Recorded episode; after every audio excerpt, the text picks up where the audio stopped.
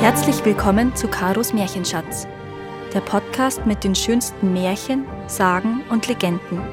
Für Kinder, Erwachsene und alle zwischendrin. Sampo und der Bergkönig. Im hohen Norden in Lappland leben Menschen, die mit ihren Rentieren von Weide zu Weide ziehen und in Zelten wohnen. In ihrem Land scheint die Sommersonne Tag und Nacht, im Winter jedoch herrscht wochenlang völlige Dunkelheit. Wir können uns ausmalen, wie sehr die Menschen nach langen dunklen Winterwochen die Sonne herbeisehnen. So ging es auch dem kleinen Lappenjungen Sampo. Es war Winter, Weihnachten schon lang vorbei und immer noch finster. Nur der Mond schien, die Nordlichter leuchteten und die Sterne funkelten Tag und Nacht. Eines Tages aber entdeckte Sampo einen schmalen roten Streifen am Horizont. Das sind die ersten Boten der Sonne, erklärten die Eltern. Morgen wird die Sonne über dem Berg Rastigeiser aufgehen. In dieser Nacht konnte der kleine Junge nicht einschlafen. Vor seinen Augen sah er den Berggipfel im rötlichen Schein, und da fiel ihm ein, was die Mutter erzählt hatte.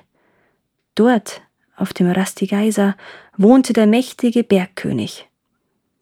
Hüte dich vor dem Bergkönig, hatte die Mutter gewarnt. Er ist riesengroß und schrecklich. Ein Rentier verschlingt er auf einen Biss und kleine Jungen frisst er wie Fliegen. Wie schaurig, wie aufregend. Ach, wie gern würde Sampo einmal den Bergkönig sehen, wenigstens von weitem. Bei diesem Gedanken schlüpfte der Junge leise aus seinem Rentierfell, nahm Felljacke und Hose, Pelzstiefel und Handschuhe und schlich sich aus dem Zelt. Bitterkalt war es da draußen, der Schnee knirschte unter seinen Füßen. Sampo hörte sein kleines Rentier scharren, und sogleich wusste er, was zu tun war. Anschirren, den Schlitten anspannen, hinaufspringen, und los ging die sausende Fahrt über Schnee und Eis, bergauf und bergab zum Ratigeiser hin. Der Mond schien, die Sterne funkelten, und Sampo sang vor sich hin. Immer weiter ohne Ruhe, Wölfe heulen immerzu. Ja, die Wölfe schlichen in der Dunkelheit um den Schlitten herum, aber kein Wolf war so schnell wie das leichtfüßige Rentier. Da geschah es, dass der Schlitten umkippte und der Junge in eine Schneewehe stürzte. Das Rentier bemerkte nichts und lief weiter in die dunkle Nacht hinein. Als Sampo sich aufgerappelt hatte, bemerkte er, dass er am Fuße eines hohen Berges stand. Hier also war der Rastigeiser, hier wohnte der Bergkönig. Da wollte er doch hin. Und schon stapfte er tapfer durch den Schnee. Plötzlich tauchte neben ihm ein Schatten auf. Es war ein großer, struppiger Wolf. Nur keine Angst zeigen, dachte Sampo. Da begann der Wolf auch schon zu sprechen. Wer bist du, winziger Knirps? Und was tust du mitten im Schnee? Ich bin Sampo und ich bin auf dem Weg zum Bergkönig. Und wer bist du? Ich bin der Leitwolf des Bergkönigs. Ich habe sein Volk zum großen Sonnenfest zusammengerufen und bin auf dem Heimweg. Wenn du willst, setze dich auf meinen Rücken. Ich trage dich. Sampo stieg auf, und fort ging es in wildem Lauf. Der Wolf erzählte, dass heute kein Wesen einem anderen etwas zuleide tun dürfe. Gilt das auch für dich und den Bergkönig? erkundigte sich Sampo. Gewiss, sagte der Wolf. Eine Stunde vor Sonnenaufgang und eine Stunde nach Sonnenuntergang bist du sicher. Aber dann ist es um dich geschehen, Sampo Lappenkind. So kamen die beiden auf den hohen Berg. Und richtig, ganz oben thronte der Bergkönig. Auf dem Haupt eine Mütze aus Schneeflocken. Augen wie der Vollmond hatte er, die Nase wie ein Berggrat, den Mund wie eine tiefe Schlucht. Lange Eiszapfen waren sein Bart über dem Schneemantel und die Hände glichen Tannenwurzeln. Sampo erschauerte. Er glitt vom Rücken des Wolfes und versteckte sich hinter einem Felsblock. Rings um den Bergkönig saßen Tausende von Trollen und Zwergen. Sie waren aus allen Ecken und Enden gekommen, um die Sonne zu begrüßen.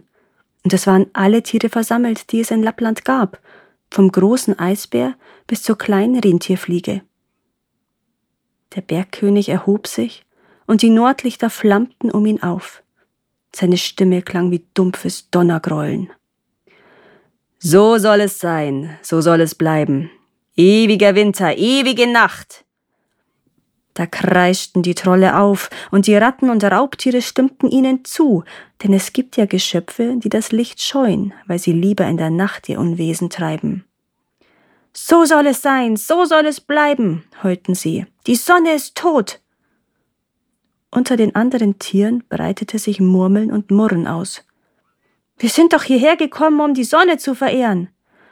Die Sonne ist tot, brüllte der Bergkönig.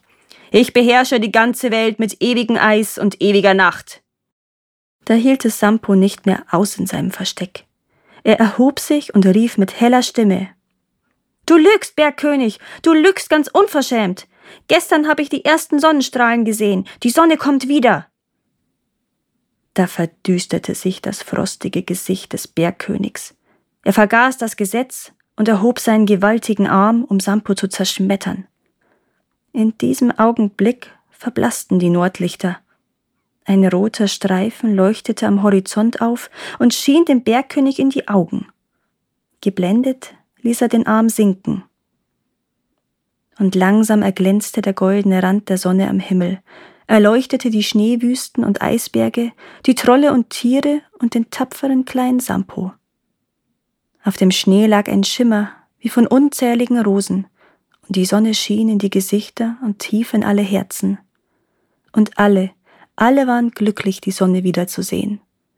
Lachen und Jubel erscholl überall, und des Bergkönigs Bart begann zu schmelzen. Doch rasch war eine Stunde vorüber, Sampo sah, wie die ersten Rentiere fortliefen, und er bemerkte die gierigen Blicke der Bären und Wölfe. Neben sich sah er ein Rentier mit goldenem Geweih, und blitzschnell sprang er dem Tier auf den Rücken. Fort ging es den steilen Abhang hinab.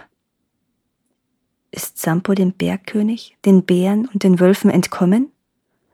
Dessen könnt ihr sicher sein, so sicher wie der hellen Sonne, die wiederkehrt nach dem kältesten Winter, nach der längsten Nacht. Aus Sampo ist ein tüchtiger Rentierhirte geworden. Viele, viele Male noch hat er lange dunkle Winter erlebt. Doch kein Wolf, keine Nacht und keine Lüge können ihn erschrecken. Danke, dass ihr auch dieses Mal zugehört habt.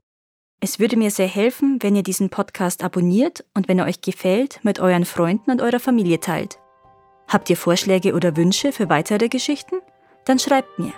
Meine Kontaktdaten findet ihr in den Show Notes. Bis zum nächsten Mal.